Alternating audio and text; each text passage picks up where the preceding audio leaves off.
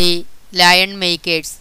Once upon a time, long ago, there were four friends who lived in a small village.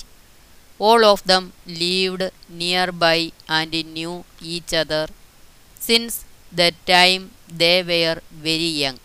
Three of the friends were good at studies and they soon became very learned. They had studied so many books that they became convinced that there was nothing more left in the world to study or learn. The fourth friend was not good at studies and thus could not continue his studies. He started doing odd jobs at first and became a farmer. But despite the differences, all the three learned men were friends with the fourth person.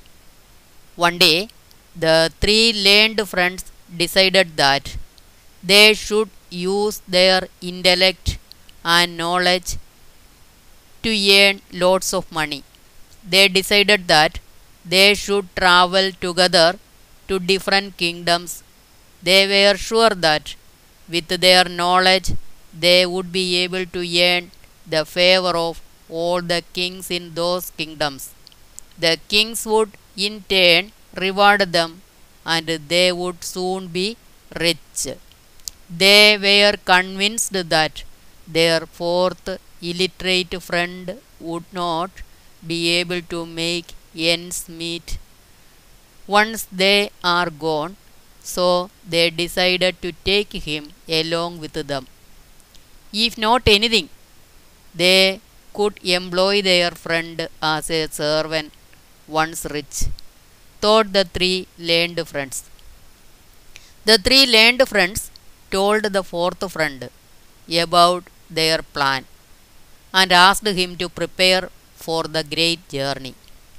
The fourth friend readily agreed. The three learned friends consulted the stars and decided on an auspicious day to begin their journey. On the appointed day, all the four friends got up early and by the first light of morning left their village for the nearby kingdom.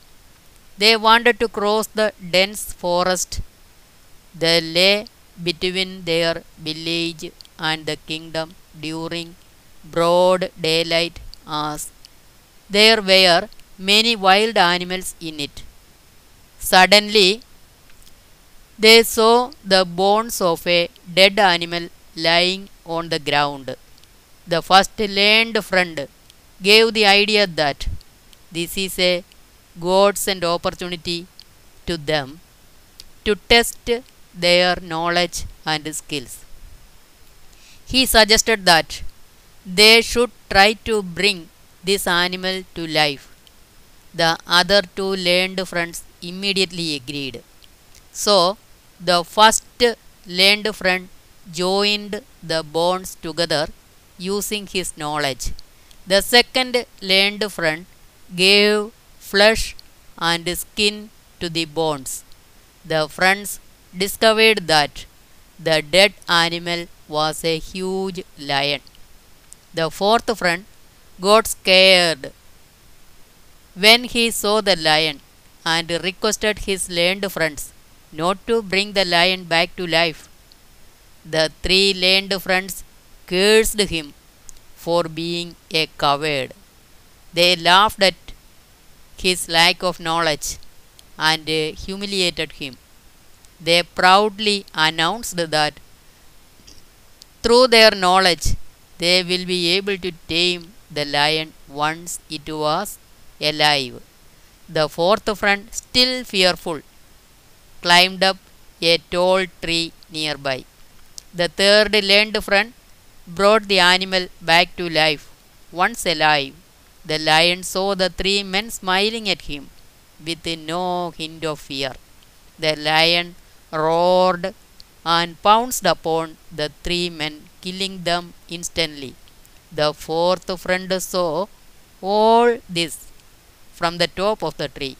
When the lion left, he climbed down the tree and went back to his house in the village.